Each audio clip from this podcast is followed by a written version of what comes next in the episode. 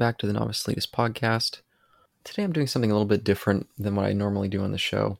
So, me and Isaac a little bit have discussed in the past um, releasing an episode of, just one of us, you know, discussing certain things that the other person doesn't really know about too much. And so it's hard to bring up in like a speakeasy because it's like you just want to say what you want to say. You know, you don't necessarily want to have to, you know, explain what is it you're talking about in the first place. So we talked about a little bit, but nothing ever happened. Um, and I don't know if I'm actually going to use this here, but if I am, um, I was thinking I could call the show Flying Solo. And it'll be a very, very rare and occasional show. Maybe once in a blue moon, I'll release a bonus, you know, discussing something like this, or Isaac will release something. But again, I don't even know if I'm going to use this, but if I do, here it is Flying Solo. So I've been mentioning on the show recently, and I mentioned previously when I've done this in the past, that every year I pick a different director and do a complete run through of all their films. Um, I started doing this. Oh, I don't even know how long ago I started doing this, but you know, last year I did George Romero and um, Jack Hill, the great exploitation director. This year, so far, I've done David Cronenberg. Cronenberg directed 21 films, and in the past, um, I've written just little like notes to myself, like, oh yeah, this is what I thought going through this retrospective, but I never quite um, really got all my thoughts out. And I thought, why not just sit here and record a little episode talking about all the movies that I just watched? And again, I don't know if I'm really going to use this on um, on any of the podcast feeds or if I'm just going to keep it for my own kind of uh, memory to go back. Oh, what did I think about it when I was done my David Cronenberg retrospective? So I'm just going to talk a little, little briefly about my prior history with David Cronenberg. Um, the first film of his that um, I saw, I think was The Dead Zone. Um, but I wouldn't have known who that was. I would have just associated that with the Stephen King thing as a kid. Just on TV, um, I'd seen it, but I'd never seen all the way through. Um, actually, until this retrospective, but um, I, would seen The Fly at some point. I don't know when and I'm not sure if that was my second Cronenberg film or my third one, but it was definitely one that I saw very frequently growing up. Um, but really, the one that anytime I thought about David Cronenberg, the first thing that came to mind for me was Videodrome. Um, I saw it. I don't know what age I saw that at actually, but it was quite young, way too young for it. Um, it disturbed me quite a bit, and anytime it would come on TV, it was you know just that was premiere television for me that night. That's that's what I was gonna be watching. Um, I absolutely loved Videodrome.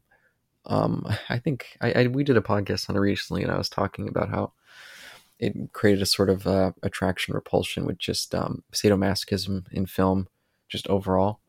But something about that movie, just the element of the body horror um, mixed in with the you know very um, kind of grotesque kind of vibe to it, and um, just kind of this op- oppressive nature to the movie was something that always anytime I thought about David Cronenberg, I would feel that style in my head.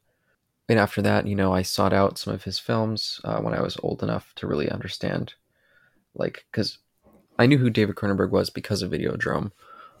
The name would be burned into my head, and it'd be one of the one of the directors that when once I really started to grapple with the internet was a director that I really started to look into and try to seek out more of his stuff. But really, that was about it prior to this retrospective. But I'm going to quickly go through the list and give kind of what my thoughts were before the retrospective and my thoughts are now for the ones that I've seen or just my my current thoughts for the ones that I saw for the first time. So first of all, there's Stereo, just one of Carpenter's silent student projects. Um, super dry, super boring. Don't watch it. Absolutely do not watch it. Um, same with Crimes of the Future. Crimes of the Future. Crimes of the Future was a little bit more interesting, um, and it had some some actually nice visuals in it but again, just like the first one, it was shot silent and then just dubbed over with some of the driest, most like dull, very clinical, very scientific, and very very unengaging. Just constant monologue throughout the film. Um, so both those films I saw for the first time, and both of them I would probably never watch again. Crimes of the Future, actually, interesting enough, uh, it was just announced maybe like two months ago um, that Cronenberg is remaking that So it was it was a couple months after I'd seen it, and I was like, oh hey, that that's quite interesting. Hmm. But after that, there's Shivers. Um, this one I didn't really care for the first time I watched it. This time I also didn't really care for it. It's um, just kind of a cheap exploitation horror movie set in a um, kind of like a, a high rise tower. It's got like a touch of sexploitation in it too, and um, it's got these little paras- parasitic little like wormy guys running around wreaking havoc. Really doesn't work for me. It's just kind of um, there's not a lot to it idea wise, um, and it just feels like kind of cheap, half-hearted exploitation to me.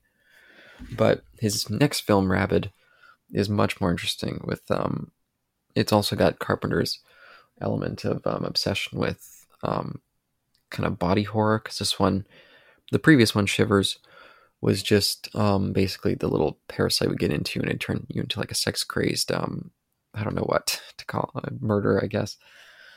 Rabid's a little bit different. Um, it deals with someone who gets like this sort of, sort of vampiric kind of um, virus to her. Um, and I'm not going to go into the, the plots of all these that would take way too long, but I just appreciate the the kind of sense for pacing in this one. It's again a pretty pretty light fare. It's just like a kind of cheap horror movie type of deal. Not a lot to it depth wise, I don't think, but but still a fun little little piece of uh, exploitation horror. So I can enjoy that. Fast Company was Cronenberg selling out. It's just this very maudlin, bland kind of motocross story. I thought it was going to be a car movie. I was really excited, but there's very few car sequences in it. Really, it's just backstage kind of drama. And yeah, it didn't. It was just pap. I didn't care for it. But the next film, and uh, by the way, Fast Company I'd seen for the first time this viewing. Shivers and Rabid I'd both seen prior, but The Brood I saw for the first time um, during this retrospective, and that one it was discovering a, another Cronenberg classic. Absolutely loved that movie. Um, again, I'm not going to spoil too much, but it has some really great visual stuff, some really creepy moments, and it's got a great performance by um, my buddy from the Devils, Oliver Reed. Um, he's great in that movie. Um, the movie just absolutely rocks. Just check it out. It's got some cool ideas in it, some cool body horror shit. It's just a really, really cool flick. Um, then I revisited Scanners. I mentioned I had picked up the Criterion Blu-ray when they put it out, um, and I hadn't seen it since. I didn't really care for it at the time. I thought it was kind of um, cheap and just kind of just a little too slow. This time around, um, I really got into the performances in the movie.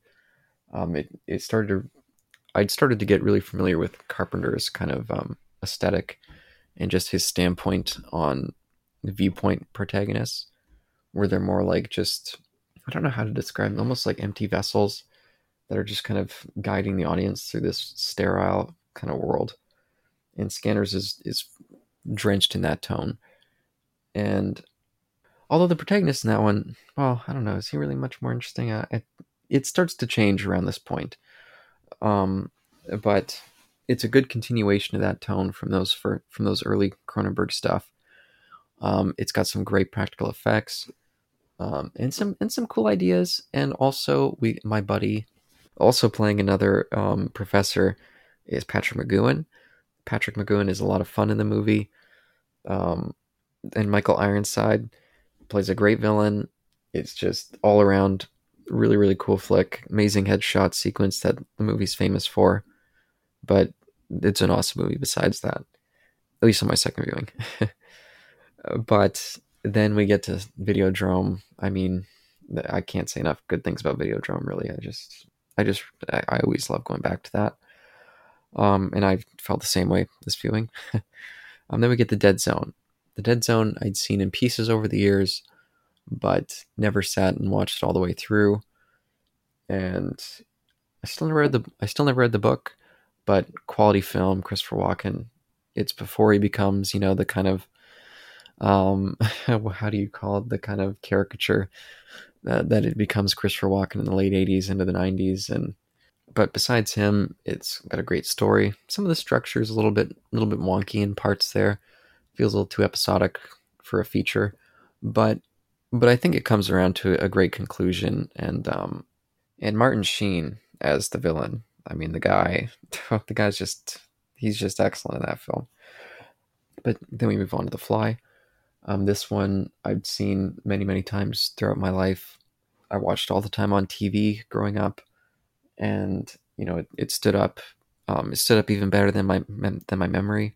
Um, I think it's an excellent film, highly efficient in terms of storytelling. Um, great performances by both of our leads. Amazing practical effects work. Great cinematography. Just everything about the movie. Just it just is firing on all cylinders. You could say it's Cronenberg at its most commercial, but it's also just incredibly sharp work. So, so still stands up as a towering, uh, towering figure in his filmography. But then we move on to Dead Ringers. Dead Ringers I'd seen previously several years ago, and I remember liking it, but this viewing around, I loved it.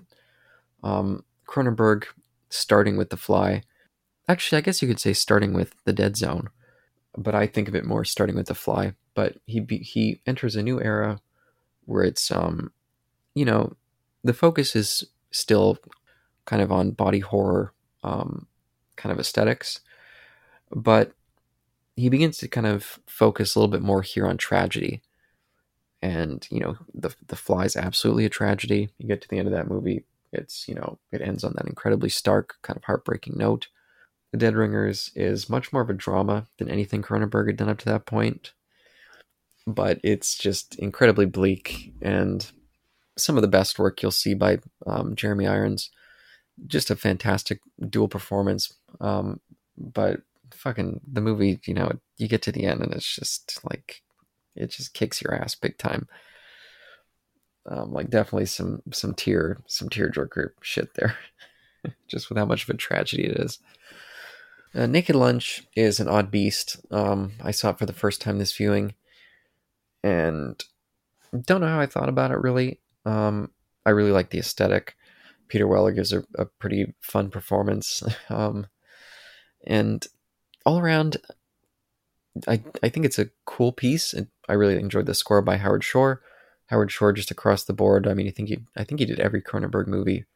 The guy, I mean, he's got some real talent really really good composer. I mean, just I mean, you gotta appreciate and sticking with Cronenberg all that time too. At the two, especially when you get to like something like Maps to the Stars, they have a really just great kind of tempo together. It's just some really wonderful stuff. But for Naked Lunch, I liked everything but the story. The story kind of made me scratch my head, and maybe maybe that'll change more on repeated viewings. But the first viewing, I was left a little a little mystified by some of what the the choices were, and um, but I, I still enjoyed it, and it's still one that I'll definitely go back to. But after that, we got M Butterfly. M Butterfly was different than everything that Cronenberg had done up to that point, and and really, I mean, he starts to experiment a lot by this point, just doing very very different films.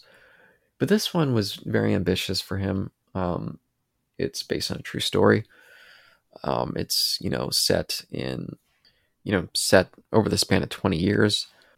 It's got a very global political element to it, and it really strays away from any sort of body horror or just horror in general, um, and even strays away from Cronenberg's usual laser focus on kind of um, kind of biological obsession that he had in his his early works, um, and yeah, it's it's just a it's a really interesting film. Um, another great performance by Jeremy Irons. I really appreciated their collaborations together. I wish they had done more. Um, maybe if Cronenberg keeps working, hopefully he can do another flick with uh, Jeremy Irons because they really did some. They really had a, a hell of a connection there. I thought with these two movies. But moving on from that, we get to Crash. Um, this is another one that I saw for the first time. Same with M Butterfly, but Crash. That this one I was another one I didn't know what to think. I mean, it in some ways gets back to Cronenberg's obsession with the biological meeting with the technological, but and it's also dealing with kind of um, sadomasochistic elements similar to Videodrome. The two have a similar vibe. I just don't really get this movie's vibe. like it's off-putting in a way that I don't enjoy. Like not in like I was highly disturbed by it or anything. It's just like I kept sitting there just not knowing how to feel about the whole movie. And some of its ideas just are a little too strange for me. I don't quite it doesn't quite all come together in my brain. So it's another one that might it might grow on me on repeated viewings. But I did I didn't come away positive. This is one of the few. There's only two. Have this giant list of all the filmmakers that I do these retrospectives for, and I always do these little four tiered ratings. I'll give a you know an ace sign or an okay sign for the ones that I love, a thumbs up for the ones that I like or really like, and then a kind of just a guy shrugging like I don't know and Shivers got sh- a shrug, and um, Crash also got a shrug. And that's basically how I just feel. I, I don't know what to say about that one. I didn't dislike it, but I was like, I don't know. Then we get eXistenZ. I'd seen this one before. I didn't really care for it that much. I thought it was okay. And this viewing, I felt the same. I mean, it's got a really cool aesthetic to it. Um, I enjoy some of the performances. I enjoyed seeing Christopher Eccleston, you know, the Ninth Doctor. I'm always happy to see that guy. Um, but yeah, the plot, I don't know, it, it had some cool elements to it, but the the movie gets a little bit too, a little too pretentious in some ways, and a little too callbacky to Videodrome in some ways that I find a little obnoxious. And yeah, just it has a sense of like postmodernism to it, and I just don't really feel like it it works all that well, as I often feel with postmodernist things. but um but I do like eXistenZ. I'm not going to say I don't. I just it's not a it's not a particular highlight, but it's still a quality film by by Cronenberg. Um, then we get to Spider. This is another one with a shrug sign. Very ambitious. This is, I think, Cronenberg's first like just completely abstract film. Like the structure of it is very strange. Um, and maybe maybe I'm even wrong. Maybe because you could look at it as as kind of a. I could see how people could view it as a straight plot, but to me, it's not so much about what you're seeing on screen and more about how it's supposed to make you feel and what you're supposed to take from what you're seeing rather than just, you know, kind of absorbing it as just a, a straight plot. And so for me, it feels a little bit more abstract and it feels a little bit wonky. Like it's one that I definitely want to revisit, but it's just very different from everything else that he's done up to this. And Eh, I guess somewhat afterwards, but it's definitely a film that I feel like I feel like I'll maybe get more into on repeated viewings. But the first viewing, it was not at all what I was expecting, and it took me a while to kind of absorb what the movie was doing, which is something I'll get back to um, in a couple films. After that, I revisited A History of Violence. This one I'd seen previously many years ago, and it was just kind of a shrug. I was like, quality film, um, good performances, but eh, it's just kind of, you know, like six out of 10. No, fuck that. This movie is a masterwork by Cronenberg. Um, my second favorite, maybe even potentially my favorite of his films. We get his best collaborator, Viggo Mortensen. I mean, these two, they're just magic together. I'm not going to spoil anything about the plot for this one. Check it out. Um, Viggo Mortensen delivers powerhouse performance, maybe the best of his career. Maria Bello same thing, career best performance. She's, she's great in the movie. Um, and William Hurt and Ed Harris. I mean, those two, just some great work. I mean, this movie is incredibly fun. It's got a great kind of dramatic core to it, a great mystery to it. Um, there's this wonderful kind of um, familial kind of discussion that we get in the movie, and just what makes a man a man. And it's just all around just a, a perfect. It's a masterwork really, really excellent piece of work by by Cronenberg. After that, we get Eastern Promises. I was seeing this one for the first time after remembering the trailers when I was a kid. I, I would see the trailer for this, and I'd see David Cronenberg's name, and it would just send a tingle up my spine. I was like, "This is going to be a great film," and it took me all the way until now to see it. But for years, I was like, "Oh, I can't, I cannot wait to this hits uh, the rentals. I I'd see it on DVDs, and I'd be like, "Oh fuck, how did I not see this yet? This looks like it's going to be a fantastic film." And in many ways, it lived up to it, and in other ways, it's an unfulfilling film. I'll say Viggo Mortensen again delivers a fantastic performance, and The movie again has a great kind of mystery core to it, um, but also a great emotional core. We get some of Cronenberg's more ambitious. Um, oh, how, how do I describe describe it? Because I was going to say more ambitious character work, but just more maybe dangerous character work. That's why I say the movie's um, a little unfulfilling. Is when you get to the end, there's some things that are really left just completely unfulfilled, like intentionally so, but in a way that can be a little distancing. Like after it was over, it took me a little while to kind of grapple with like, was that really the place to end the story? Was the story even ended really? um, and that's a little frustrating, but all around, I mean, this one, brilliant performances, great sense of atmosphere. Cronenberg is at the top of his game in just controlling narrative and really delivering what had made his career. I mean, there, there's a scene of violence in this movie that's, I mean, it's just just such a brilliant sequence. I mean, the guy, he really is a masterclass director by this point in his career. And I think he stumbles a little bit with the next film, A Dangerous Method. I don't think this is a bad movie by any means. I think he, again, gets some great performances, this time working with um, Viggo Mortensen once again, as well as bringing in Keira Knightley to give a surprisingly good and layered performance. And we also get Michael Fassbender. And he's quite good here, but I wouldn't say great. Um, and overall, this one, it's got a very elliptical pace to it with the editing, and it takes place over years. They don't make that clear.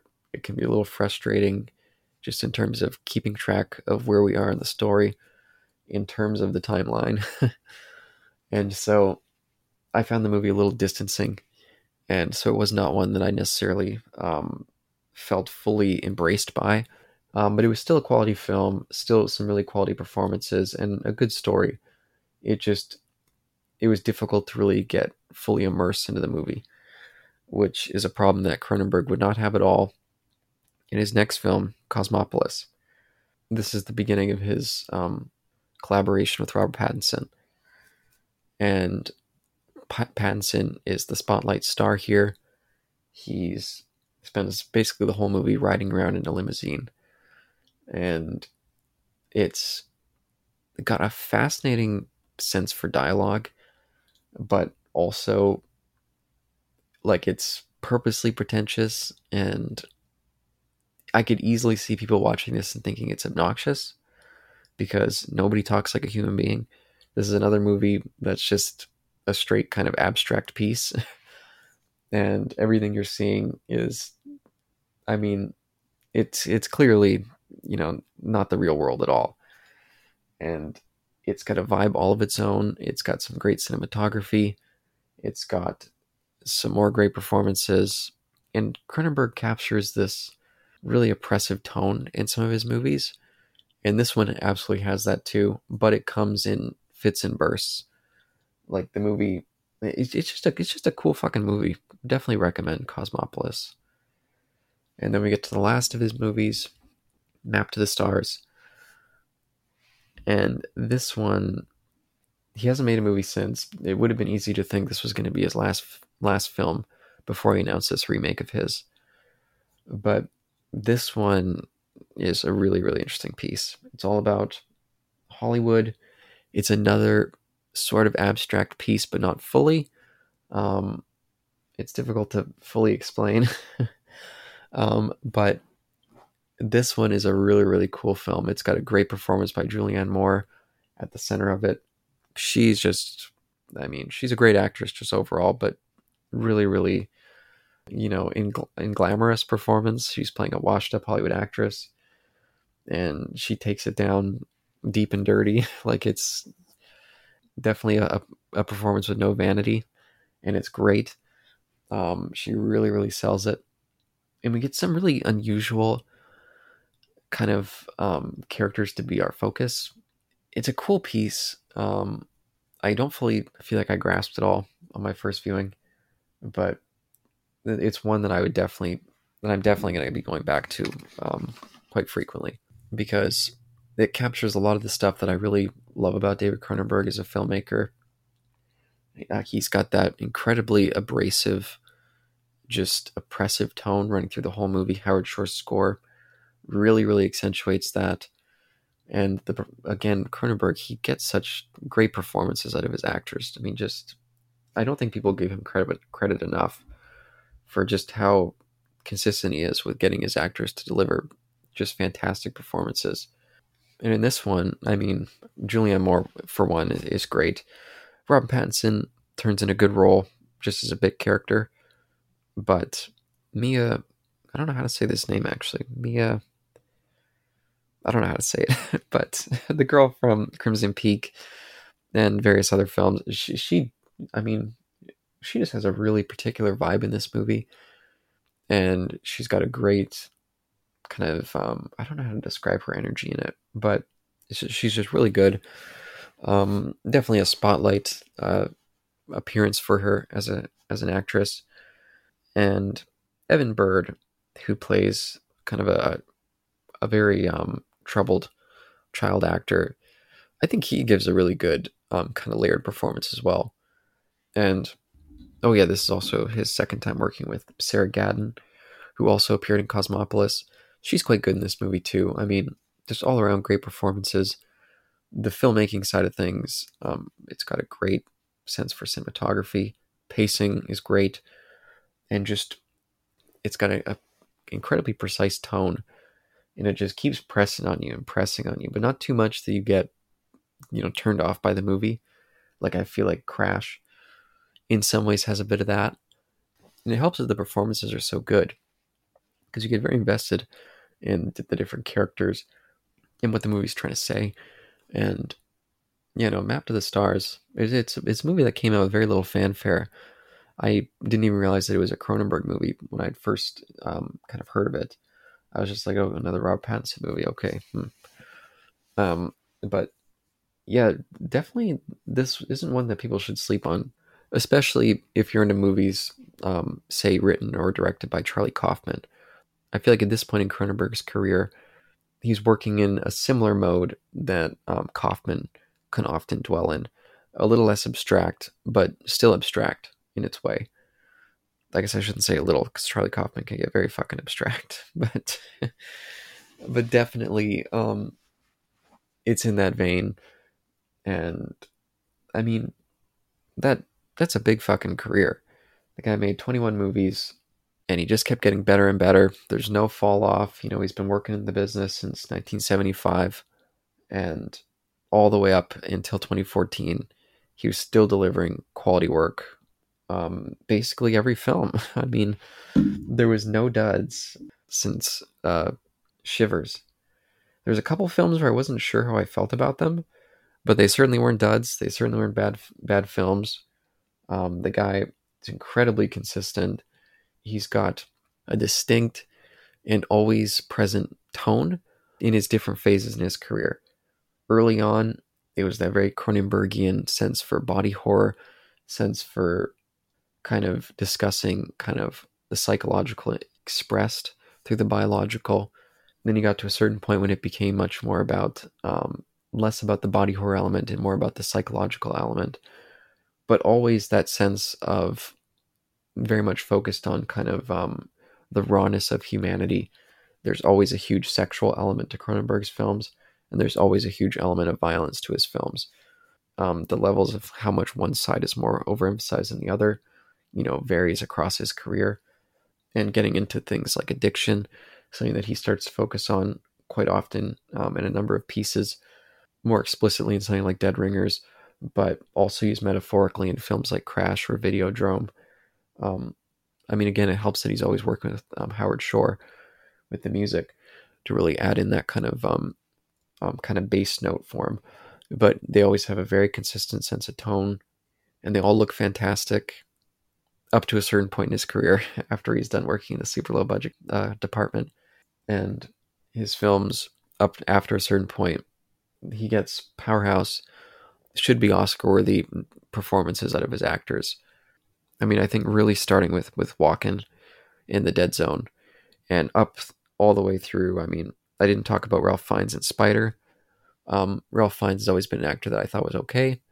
I think he delivers a noticeable performance in that, like something that's um, worth talking about when mentioning Ralph Fiennes as an actor. Um, Jude Law in eXistenZ, I mean that that movie's more about being slick and cool than it is getting a good performance. But like I said, Jeremy Irons, like I said, um, Viggo Mortensen, just career best work when paired with Cronenberg. And Viggo Mortensen's actually coming back. He's going to be in the remake of of Crimes of the Future, so I'm very very excited about that. And um, yeah, absolutely, Cronenberg. You know, he's quite old now. He probably doesn't have many more films left in him, but he's been really consistent up to this point, and I'm really hopeful and expecting that he's going to keep that consistency up. Oh, and I'll just say, just because I mentioned uh, Sarah Gadon in Cosmopolis and Map to the Stars, she starred in this series called Alias Grace a few years ago, and David Cronenberg actually plays um, not exactly a pivotal, but a recurring role in that series. And so it was fun seeing him. It was, it was a complete surprise for me. It was fun seeing him um, working as an actor again, just something that he'd done very rarely throughout his career, at least in terms of actually, you know, giving a performance, not just a cameo. So it was really cool seeing that and really caught me off guard. Um, and all around, just this guy's one of my favorite filmmakers. He's just just fantastic, and um, absolutely, if you have not seen much of his work, you're sleeping on some great films here because this guy incredibly consistent and um, you can't go wrong with almost any of them so highly recommend his career